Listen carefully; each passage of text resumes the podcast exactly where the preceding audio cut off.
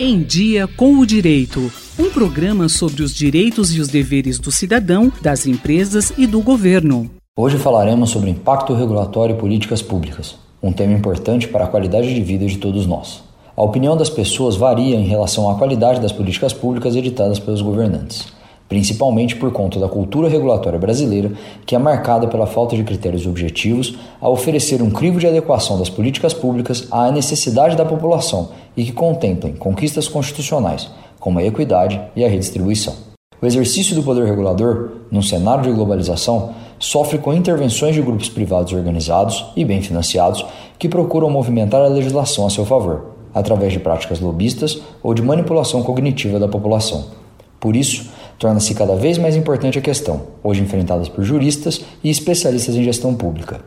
Como construir uma filosofia regulatória constitucionalmente adequada ao paradigma de Estado democrático de direito a partir do regulamento da análise de impacto regulatório determinado pela Lei Federal 13.848 de 2019.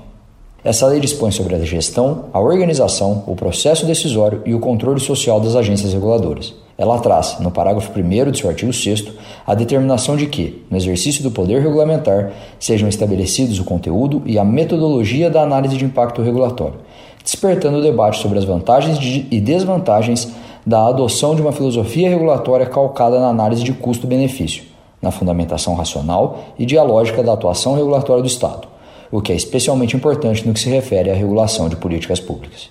Meu nome é Tiago Gumiero, sou advogado e pesquisador no grupo de pesquisa sobre ética e eficiência da administração pública da Faculdade de Direito de Ribeirão Preto da USP.